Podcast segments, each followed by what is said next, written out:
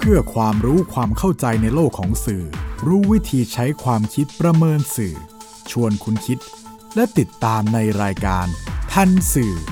กับบรรยงสุวรรณพองสวัสดีครับคุณผู้ฟังนี่คือทันสื่อ รายการความรู้ด้านสารสนเทศ และเรื่องราว ที่เกิดขึ้นในโลกข่าวสาร ซึ่งส่งผลกระทบต่อบุคคลหรือสังคม อันเนื่องมาจากเนื้อหาและสื่อนำมาเรียนร่วมกัน เพื่อก้าวไปสู่สังคมคุณภาพ ออกอากาศทางไทย PBS Radio and Podcast บรรยงสวนพองดำเนินรายการ จิตกลิ่นเมฆเหลืองประสานงานทันสื่อวันนี้นำเรื่องเฟกนิวส์จากการอภิปราย I.O. มาพูดคุยกับคุณผู้ฟัง ครับการอภิปรายไม่ไว้วางใจพลเอกประยุทธ์จันโอชา นายกรัฐมนตรี และรัฐมนตรีว่าการกระทรวงกลาโหม ก็มีขึ้นระหว่าง 31 สิงหาคมถึง 3 กันยายน และลงมติ ในวันที่ 4 กันยายน 2564 นั้น นายนัชชา บุญชัยอินสวัสดิ์สมาชิกสภาผู้แทนรัศดรเขต 25 บางขุนเทียน และโฆษกพักก้าวไกลเมื่อ 31 สิงหาคม 2564 ได้อภิปรายเรื่องปฏิบัติการข่าวสารที่เรียกกันในชื่อย่อทับศัพท์ว่า I.O. ซึ่งมาจากคำว่า Information Operations ว่าพลเอกประยุทธ์จันโอชาจงใจใช้อำนาจขัดต่อกฎหมายในการใช้ I.O. ตอบโต้ และด้อยค่าฝ่ายตรงข้าม รวมทั้งแก้ต่างแทนรัฐบาล โดยนายนัชชาบุญชัยอินสวัสด์อ้างข้อมูลจากคนในกองทัพ ระบุว่า พบบัญชี Twitter ชื่อนรงพันธ์จิตแก้วตา กดติดตามผู้อื่น 53 คน ผู้ติดตามบัญชีนี้เนี่ยกว่า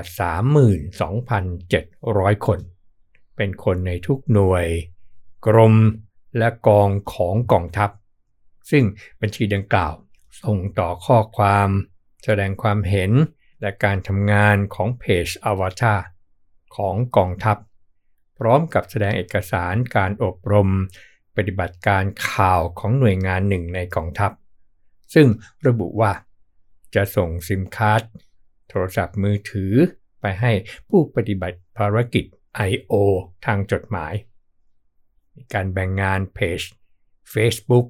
ให้หน่วยงานระดับกรมปฏิบัติการ I.O. รวมทั้งการมอบรางวัลแก่ผู้ปฏิบัติงานที่มีผู้ติดตามสูงสุด และปฏิบัติภารกิจดีเยี่ยม รวมทั้งเปิดภาพห้องปฏิบัติการ I.O. ชี้เป้าเพจ Facebook ที่ต้องเข้าไปตอบโต้โดยมีการประชุมทางวิดีโอ ไปยังศูนย์ ปฏิบัติการกองทัพบบกในกรุงเทพ ซึ่งมีผู้บริหารกองทัพรู้เห็น ทั้งที่เป็นอดีตรองโฆษกกองทัพบบก รองผู้อำนวยการศูนย์ ปฏิบัติการสารสนเทศ แต่ก็กล่าวว่าผู้บัญชาการฐานบก จะบอกว่าไม่รู้ไม่ได้ เพราะการประชุมมีทุกหน่วยและผู้บัญชาการทหารบกเป็นคนสนิทนายกรัฐมนตรี และรัฐมนตรีว่าการกระทรวงกลาโหม ในการพิปรายครับนายนัชชาบุญชัยสวัสดิ์ก็ระบุว่า ปฏิบัติการ I.O. ยังจัดฉากถ่ายภาพการรับเบี้ยเลี้ยง เพราะเมื่อรับเงินเสร็จก็ต้องส่งคืน มีการเซ็นชื่อ รับเงินในหน่วยงานดังกล่าว เดือนละ 7,440 บาท รวม 21 คน แต่ว่าได้จริงเนี่ยเพียงคนละพันห้าร้อยบาทต่อเดือน จากนั้น ก็นำเสนอภาพหนังสือ บันทึกข้อความเมื่อ 27 มิถุนายน 2564 เรื่องขออนุมัติจัดการอบรมเจ้าหน้าที่ปฏิบัติการข่าวสาร และปฏิบัติการด้านไซเบอร์ เพื่อสนับสนุนการปฏิบัติงานของรัฐบาลและกองทัพบบกในแต่ละด้านที่เกื้อกูลกัน โดยมีชื่อ ในทหารยศพันเอกเป็นผู้ลงนาม แล้วก็ภาพหนังสือลงวันที่ 5 กรกฎาคม 2564 เป็นบันทึกข้อความตอนหนึ่งของศูนย์ดังกล่าว ระบุว่าปฏิบัติงานมายังต่อเนื่อง และในห่วงเดือนหลังปี 2564 ยังดำเนินไปในแนวทางมิติเทาดำ ตรงนี้ในนัชชาบุญชัยอินสวัสด์ตอนอภิปรายก็มีการพูดซ้ำย้ำคำว่ามิติเทาดำด้อยค่ากลุ่มตรงข้ามอย่างต่อเนื่อง โดยเฉพาะกลุ่มที่เห็นต่างทางการเมือง กลุ่มผู้ชุมนุมประท้วง เน้นช่องทางทวิตเตอร์มีเจ้าหน้าที่ประจำหน้าจอ 24 ชั่วโมง รายงานผลทุกวัน ต่อด้วยภาพ ที่เป็นเอกสารบันทึกข้อความลงวันที่ 6 กรกฎาคม 2564 เป็นจดหมายเรื่องขออนุมัติการอบรมปฏิบัติการข่าวสาร แก่เจ้าหน้าที่ กองอำนวยการรักษาความมั่นคงภายในกองทัพภาคที่ 2 ทั้ง 20 จังหวัด จังหวัดละ 5 นาย ซึ่งผู้อำนวยการกองอำนวยการรักษาความมั่นคงภายใน ก็คือพลเอกประยุทธ์จันโอชา โดยตั้งข้อสังเกต งบประมาณของกองอำนวยการรักษาความมั่นคงภายใน ในส่วนกำลังพลและการดำเนินงานที่ของงบไป 3,763 ล้านบาท ซึ่งข้อมูลปีงบประมาณ 2,562 และปีงบประมาณ 2,563 ระบุว่า ส่วนใหญ่เป็นเงินราชการรับ และค่าใช้จ่ายในการรักษาความมั่นคงของประเทศ นอกจากนี้มีการของบ 361 ล้านบาท เพื่อพัฒนา Big Data Platform เชื่อว่าจะใช้ในปฏิบัติการ I.O. พร้อมกับยกตัวอย่างการแบ่งงานของหน่วยงาน เพื่อติดตามนักการเมืองที่เห็นต่าง และนักเคลื่อนไหวทางการเมือง เป็นข้อมูลชื่อ ที่อยู่เบอร์โทรศัพท์ สื่อออนไลน์ และการพบเห็นครั้งล่าสุดพร้อมภาพถ่ายต่างๆ และก็กล่าวว่าภาษีของประชาชนถูกใช้ไปในการปกป้องพลเอกประยุทธ์จันโอชา การบริหารราชการแบบรัฐ ซ้อนรัฐ และพบคนซ้อนคนพลเอกประยุทธ์จันโอชาเป็นนายกรัฐมนตรี เป็นรัฐมนตรีว่าการกระทรวงกลาโหม เป็นผู้อำนวยการ รักษาความมั่นคงภายใน และมีตำแหน่งอีกมากมาย ครับกล่าวโดยสรุปก็คือนายนัชชาบุญชัยอินสวัสดิ์เห็นว่า การนำกำลังพลในกองทัพมาปฏิบัติภารกิจนักรบไซเบอร์ เป็นการใช้อำนาจที่ขัดต่อกฎหมาย ข้อกล่าวหานี้พลเอกชัยชาญช้างมงคล รัฐมนตรีช่วยว่าการกระทรวงกลาโหม ซึ่งจะรับมอบหมาย จากพลเอกประยุทธ์จันโอชา ชี้แจงว่า นายกรัฐมนตรีและรัฐมนตรีว่าการกระทรวงกลาโหม ในฐานะผู้อำนวยการรักษาความมั่นคงภายในราชอาณาจักร ไม่เคยมีนโยบายที่จะสั่งการให้หน่วยใดในกองทัพ ไปปฏิบัติการข่าวสาร ในลักษณะปิดเบือนให้ร้ายบุคคลใดทั้งสิ้น ข้อนี้ ไม่ใช่ประเด็นที่มาพูดคุยกับคุณผู้ฟังครับ เพราะว่าในทางการเมืองก็ว่ากันไปในสภาผู้แทนรัศดรประเด็นของทันสื่ออยู่ที่เอกสารประกอบเนื้อหา ซึ่งในนัชชาบุญชัยอินสวัสดิ์สมาชิกสภาผู้แทนรัศดรพักก้าวไกลนำมาแสดงนั้นพลเอกชัยชาญช้างมงคลชี้แจงในสองเรื่อง คือ 1. สาระของ I.O. และ 2. ข้อเท็จจริง ของเอกสารประกอบการอภิปราย ว่ากันที่เรื่องแรกก่อนก็คือสาระของ I.O. พลเอกชัยชาญช้างมงคลชี้แจงว่า สื่อสังคมในปัจจุบัน มีการเผยแพร่ข้อมูลข่าวสารที่บิดเบือน ข่าวลวง ข่าวปลอมเพื่อประโยชน์ต่อคนกลุ่มใดกลุ่มหนึ่ง แต่ทำให้เกิดความเข้าใจผิดในหมู่ประชาชน ก่อให้เกิดความเสียหายต่อองค์กร ส่งผลกระทบต่อความสงบเรียบร้อยของสังคมและความมั่นคงของประเทศ จึงมีความจำเป็นที่หน่วยงานต้องติดตามข้อมูล แล้วดำเนินการสื่อสารเพื่อสร้างการรับรู้ และความเข้าใจต่อกำลังพลและครอบครัว และต่อประชาชน ผ่านแพลตฟอร์มต่างๆ ที่เข้าถึงกลุ่มเป้าหมาย ซึ่ง กระทรวงกลาโหมมีศูนย์ต่อต้านข่าวปลอม มีหน้าที่ชี้แจงข้อมูลแก่สาธารณชนตามช่องทางต่างๆ อีกส่วนหนึ่ง นอกจากนี้ก็มีหน้าที่ตรวจสอบข่าวปลอม ข่าวบิดเบือน แล้วแจ้งให้กระทรวงดิจิทัลเพื่อเศรษฐกิจและสังคมดำเนินการตามอำนาจหน้าที่ เรื่องที่ 2 ครับ คือข้อเท็จจริงของเอกสารที่ในนัชชาบุญชายอินสวัสด์นำมาอภิปรายนั้นพลเอกชายชาญช้างมงคลระบุว่า พบเอกสารที่ไม่เป็นเอกสารจริง มีจุดพิรุษต่างๆ ทั้งตัวบุคคลและลายเซ็นกรณีที่สองนี้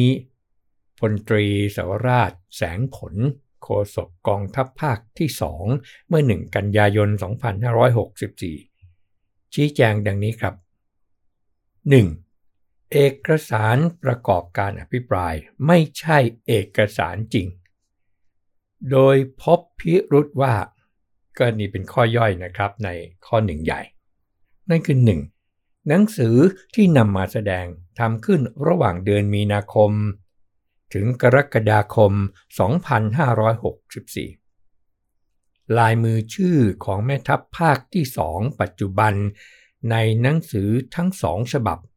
ไม่ตรงกับลายมือชื่อจริง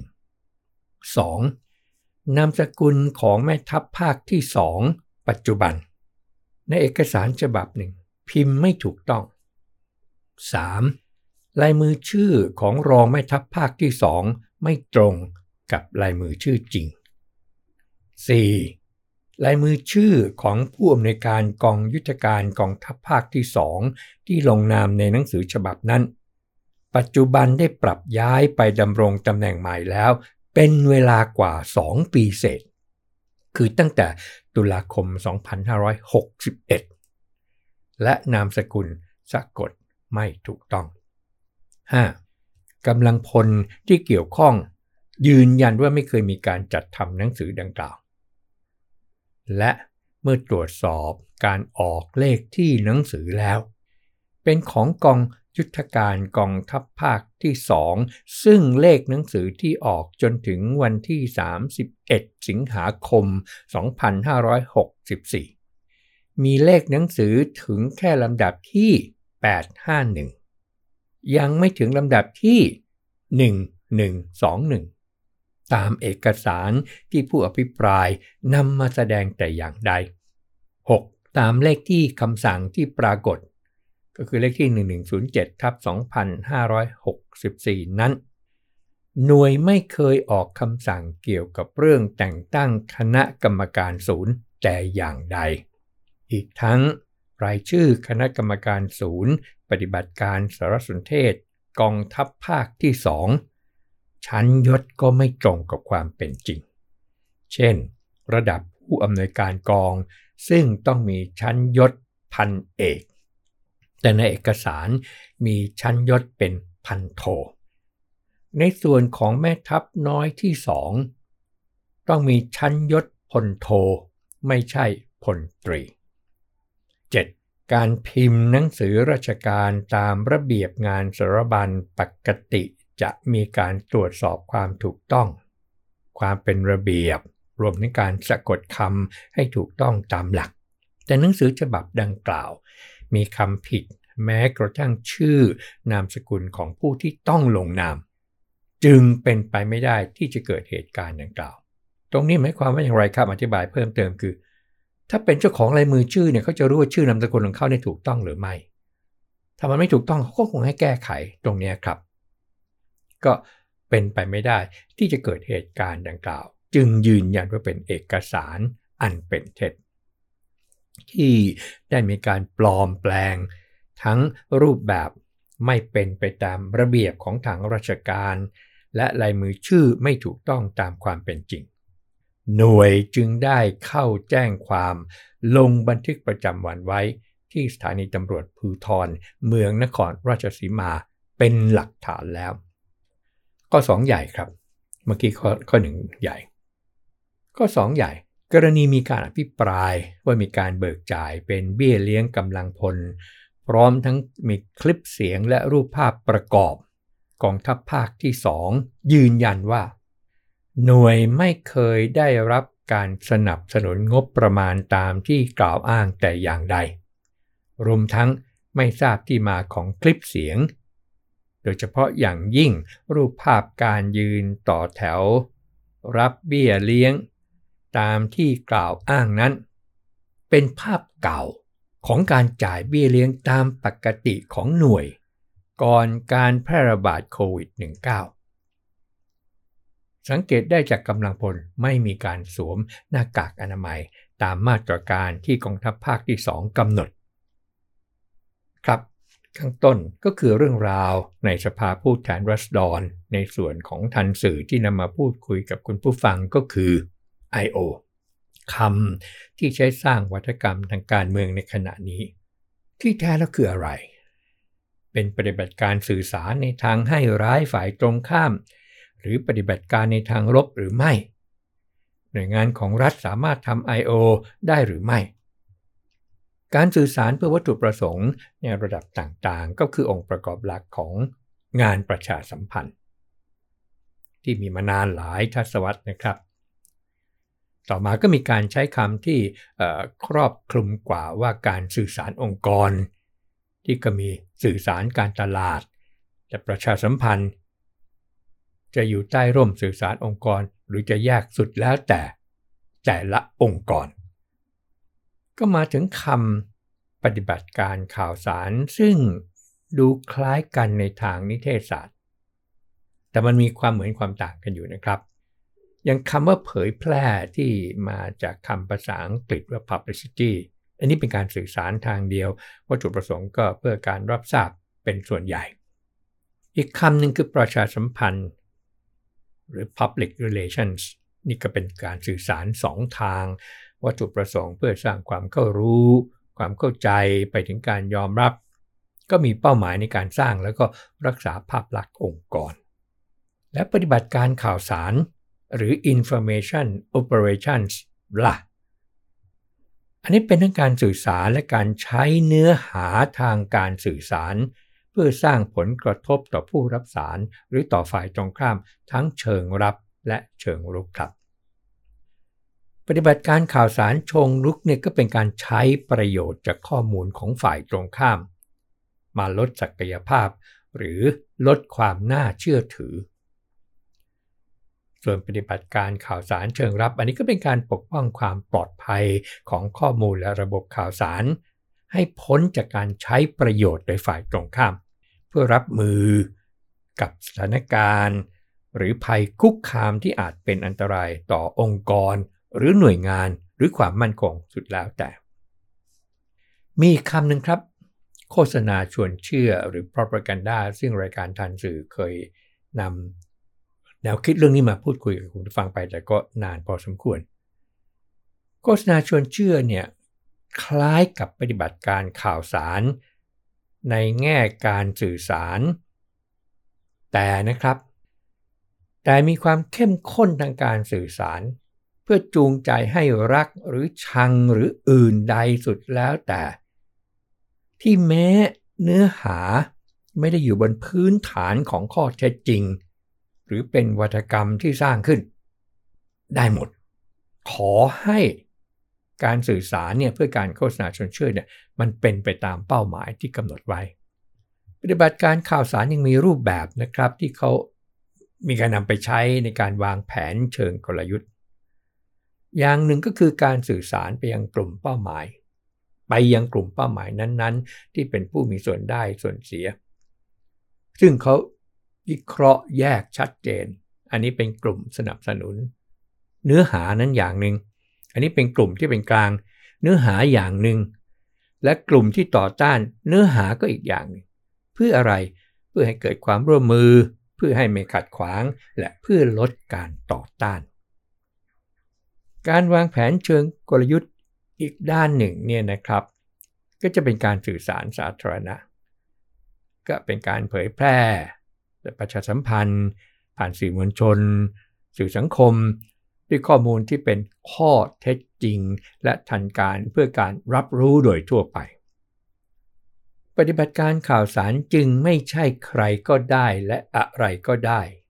ที่จะทำอย่างเป็นระบบนะครับถ้าพูดถึงอย่างเป็นระบบ ก็จะเห็นได้จากกรณีที่มีการเสนอให้ปฏิรูปสถาบันกษัตริย์ ซึ่งไม่ใช่อยู่ๆมีคนสักคนหนึ่งที่เป็นมันสมอง หรืออะไรเนี่ยอยากคิดอยากทำแล้วก็ทำไปเลย แต่คนที่มีความคิดที่มีมันสมองที่มีอะไรอยู่ในใจนี่นะครับ เขาจะมีการรวบรวมเรื่องราวนำมาดูจุดต่างๆทั้งหลาย จุดอ่อนจุดแข็ง แล้วก็หาประเด็น แล้วก็นำประเด็นนั้นมาบริหาร แล้วก็นำแนวคิดปฏิบัติการข่าวสารเนี่ยเข้าไปจับดำเนินการปฏิบัติ ก็จะเข้าใจได้ว่าทำไมความคิดเรื่องปฏิรูปสถาบันกษัตริย์เนี่ยถึงได้มีแรงส่ง โดยเฉพาะกับเยาวชน ซึ่งไม่เพียงแนวคิดทางปฏิบัติการข่าวสารเท่านั้นครับ ยังนำการโฆษณาชวนเชื่อมาใช้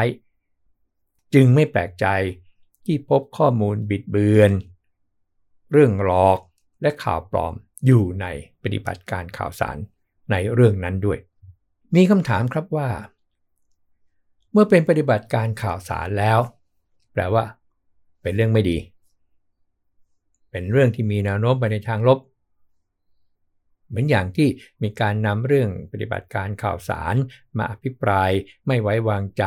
นายกรัฐมนตรี ว่าเป็นการใช้อำนาจที่ขัดต่อกฎหมายใช่หรือไม่เรียนคุณผู้ฟังครับว่าหลักสากลเนี่ยทุกประเทศเนี่ยเขามีปฏิบัติการข่าวสารด้วยกันทั้งสิ้น ประเทศใหญ่ ๆ ยังมีปฏิบัติการเนี่ยต่างระดับ รวมทั้งประเทศในเอเชียตะวันออกเฉียงใต้หรืออาเซียน และประเทศไทย ที่ก็มีการจัดทำหลักนิยมกองทัพไทยสำหรับปฏิบัติการข่าวสารร่วมเมื่อปี 2551 เนื้อหาก็นำมาจากหลักนิยมของกองทัพสหรัฐที่เกี่ยวข้องกับหลักปฏิบัติทางทหารสหรัฐเองเขาก็บูรณาการมาจากสงคราม ในการบริหารการควบคุมการบังคับบัญชาและก็สงครามข่าวสาร เขาใช้กรณีการรบกับอิรักในสงครามอ่าวนี่แหละครับ มาสร้างมาทำเป็นกรอบแนวคิด ซึ่งเข้มข้น เรื่องผลต่อข้อมูลและระบบข่าวสารของฝ่ายตรงข้าม รวมทั้งป้องกันข้อมูลและระบบข่าวสารของตนเอง คือของสหรัฐเอง ใครล่ะครับที่เป็นตัวพ่อ CIA ไงครับ หน่วยข่าวกรองกลาง CIA ก็คือ Central Intelligence Agency เป็นต้น ส่วนไทยนำมาพัฒนาเป็นหลักนิยมกองทัพไทยสำหรับปฏิบัติการข่าวสารร่วม แต่ว่ามีการปรับแก้เนื้อหาบางส่วนให้เหมาะสมกับขีดความสามารถ เพื่อใช้วางแผน เตรียมการ ปฏิบัติการ และประเมินผลปฏิบัติการข่าวสาร เช่นเดียวกันกับกองทัพบกครับกก็มีปฏิบัติการข่าวสาร ซึ่งปัจจุบันก็มีการนำมาใช้ทั้งในภาวะปกติแล้วก็ภาวะวิกฤตเช่นสงครามอิเล็กทรอนิกส์ปฏิบัติการเครือข่ายคอมพิวเตอร์ ปฏิบัติการจิตวิทยา การลวงทางทหาร การรักษาความปลอดภัยในปฏิบัติการ การต่อต้านข่าวกรอง การต่อต้านการลวง การต่อต้านโฆษณาชวนเชื่อ และอื่นๆ ครับทั้งหมดนี้ก็เพื่อจะบอกว่าปฏิบัติการข่าวสารเป็นกิจกรรมสำคัญหนึ่งในด้านความมั่นคงของชาติครับ ข้อกล่าวหาที่ว่านักมนตรี ทั้งในฐานะรัฐมนตรีว่าการกระทรวงกลาโหม และฐานะผู้ในการรักษาความมั่นคงภายในราชอาณาจักร ใช้อำนาจที่ขัดต่อกฎหมายนั้นไม่ว่านายกรัฐมนตรีจะควบตำแหน่งรัฐมนตรีว่าการกระทรวงกลาโหม และควบตำแหน่งผู้อำนวยการรักษาความมั่นคงภายใน หรือไม่กองทัพก็ยังต้องมี และปฏิบัติการข่าวสาร ดังเช่นที่ได้มีหลักนิยมมาตั้งแต่ปี 2551 จึงเหลือประเด็นที่ฝ่ายค้านนำเอกสาร ซึ่งกองทัพบบกหรือกองทัพภาคที่ 2 เห็นว่าเป็นเอกสารปลอมมาอภิปราย และได้จ้างความไว้แล้วที่สถานตำรวจภูธรเมืองนครราชสีมา ก็ต้องพิสูจน์กันต่อไปนะครับในกระบวนการยุติธรรม ทั้งหมดนี้คือที่มาที่ไปของ I.O. หรือปฏิบัติการข่าวสาร ซึ่งก็ใช้โอกาสที่มีการนำมาอภิปราย ไม่ไว้วางใจนายมนตรีนี่แหละครับ มาพูดคุยกับคุณผู้ฟัง พบกันใหม่ในทันสื่อไทย PBS Radio Podcast บรรยงสวนพอง สวัสดีครับ